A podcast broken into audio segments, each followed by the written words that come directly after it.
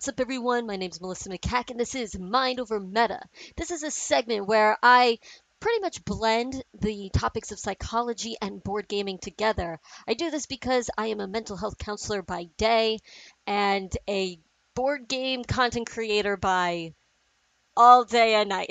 um, but anyway, uh, the topic that I would like to cover today is I guess identity, identity in board gaming, uh, and the representation of identity, specifically the LGBTQ identity. Though I am going to talk about uh, other identities such as racial identities, uh, religion, all that stuff.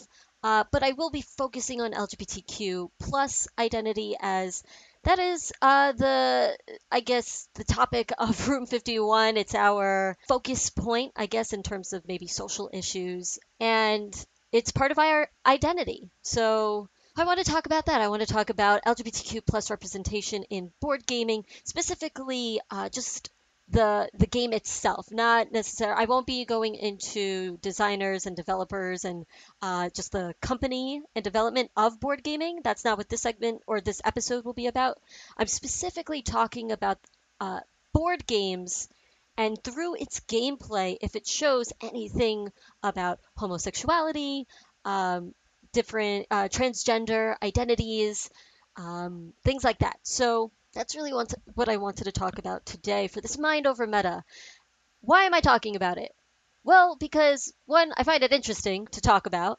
Two, like I said, it's part of our identity. I am a queer board gamer and slash content creator. So this is, I guess, a topic that's pretty close, that hits close to home for me. And I was so for it, it's the end of Pride Month, so I did want to talk a bit about it. And I was sort of I was going through some forums on Board Game Geek with uh, certain board games that I guess sort of missed an opportunity to uh, represent uh, homosexuality and differing gender identities.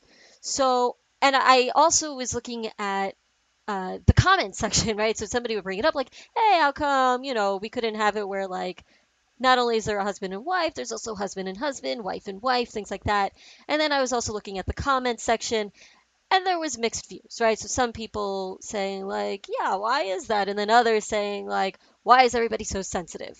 Um, or this is a fantasy world, so it, it's not supposed to replicate reality anyway. I don't understand why you're asking this question. So I thought I wanted to talk about it.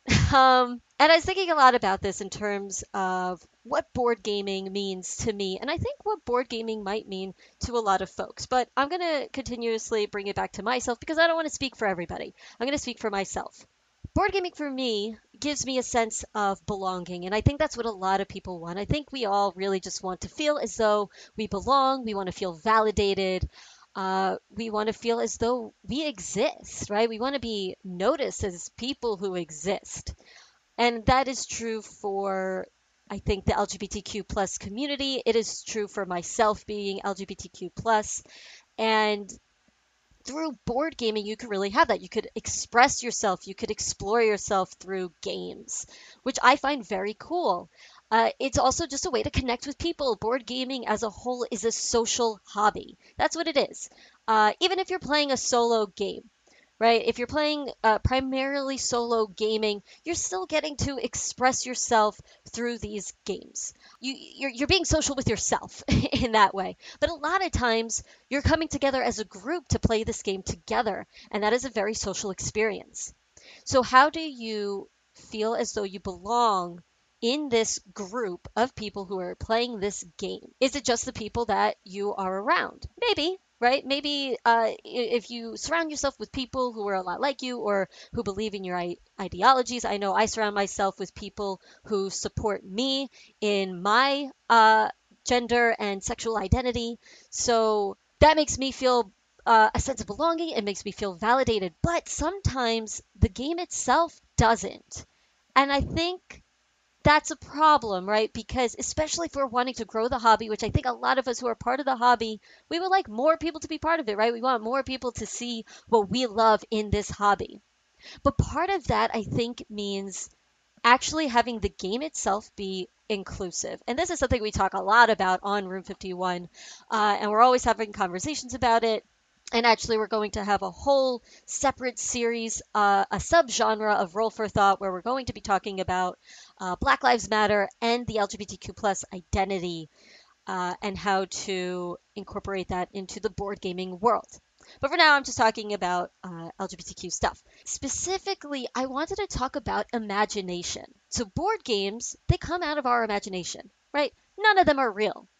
There, none, none of it is real. You, you're you're creating something, even if it's based on historical stuff or based on real life uh, things that are happening or have happened in the past it's still a creation, right? It still came out of somebody's imagination. And I think that's something that's so cool about board gaming that it taps into our imagination. It taps into that play, uh, our play mind, right? The the part of our mind that wants to play and uh, discover and problem solve and all these things. But it also taps into the part of ourselves that wants to be validated, that wants our, ourselves to feel as though we belong. So if the game has something.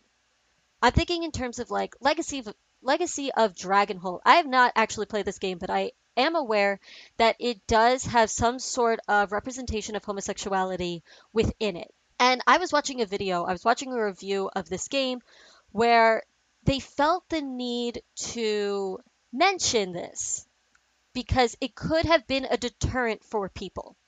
And I find that interesting, right? Why is it why is it that that could be a deterrent for people where they're playing this game and that might stop them from playing this game they could have liked everything else but the mere fact that homosexuality was represented in this board game.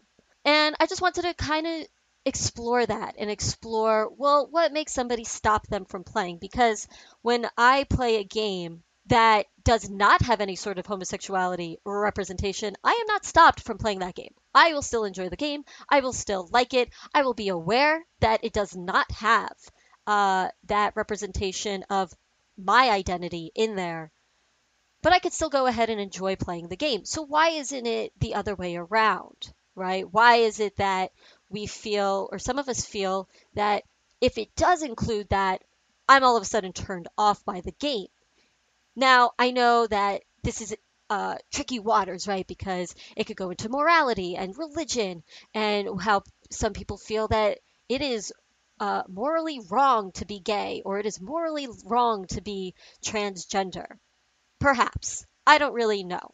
But for me, uh, being someone who is homosexual, do I feel morally wrong being this way? Uh, personally, of course not. I don't.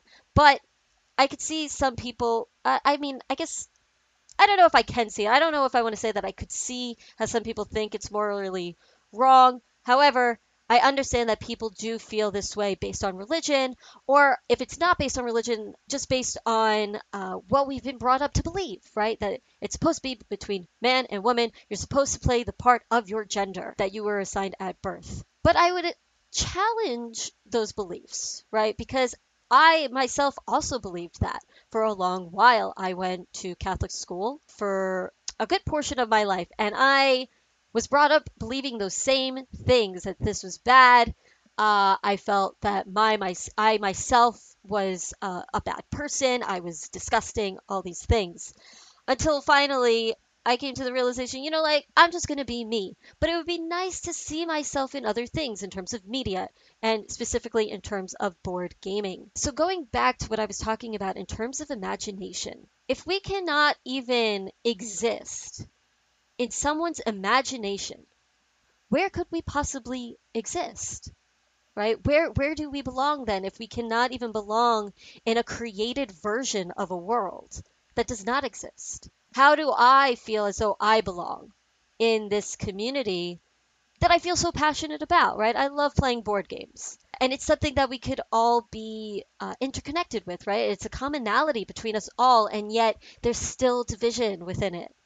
Why, right? Why does there have to be this division? I wanted to also talk about uh, sensitivity, right? I, I, see this a lot in terms of many movements, in terms of many social issues, uh, where people are saying, like, why do we have to be so politically correct all the time? Why are people so sensitive? And I wonder, who's the one who's sensitive? Is it the one who is, uh, and I'm going to just say victim, uh, is it the one who is a victim of being misunderstood, not represented, feeling as though they're not validated, feeling as though they don't exist, and feeling as though they don't belong? Or is the person who is being sensitive the one who feels the need to attack the question of, well, where am I in this game? Because some sort of sensitivity must have come up for this person, I would assume, because they felt, well, I have I, I'm feeling something right now that I actually have to comment. Why do you have to be so sensitive? But I, I I would like to challenge that. Are you yourself being sensitive? Maybe I am being sensitive. But is that a bad thing? Maybe I should be sensitive to this, right? Because hello, I'm not here. I'm not in this board game. And it, it could have easily I could have easily been included. So why exclude me from this game? And now this is not to attack anybody, right? This is that is absolutely never what I want to do. I don't want to attack anyone. I don't want to attack your beliefs. I know that this one episode isn't going to change many people's minds, if any. Uh, and I guess I'm not really looking to do that. I'm looking to have some sort of conversation, uh, not a debate, because there's there's a lot of debates going on. There's a lot of arguments going on. There's a lot of accusals. What I would like are questions. I would like conversation. And that's really what I'm posing. I'm posing the question of who is the sensitive one? And is it bad to be sensitive over these things? And if so, why? Why is it bad? Why is it to want to be seen in the game that I'm playing or in many games that I'm playing? My other question being if I can't exist in your imagination, where can I exist? Because reality says I can't exist there either. Anyway, sort of a heavy topic, I guess. Um, but I, I wanted to talk about it. Like I said, it's part of our Room 51 identity. This is our focal point, uh, usually for, uh, as it always relates to board gaming. And now, of course, this stuff it bleeds outside of board gaming, but I always do want to relate it back to board gaming because that's what we talk about here. That's what we talk about. Uh, we talk about board games uh, and all things board gaming, which includes inclusivity in board gaming. Anyway, I would love to know what you thought about this topic here, uh, what your ideas are, and your questions. What are your questions? That's that's the big thing. I think that maybe we need to start asking more questions rather than making more accusations. Because at the end of the day, I think, like I said, we all just want to be validated, even those who are privileged. We want to be validated. And why not? why not have all of us be validated? And that includes in the board gaming hobby. Anyway, this has been Room 51. Thank you so much for listening. You can follow us on social media at This is Room 51. We are on Facebook, Twitter, and Instagram. You can also check out our Twitch channel called Room 51 Live. I'll catch you next time.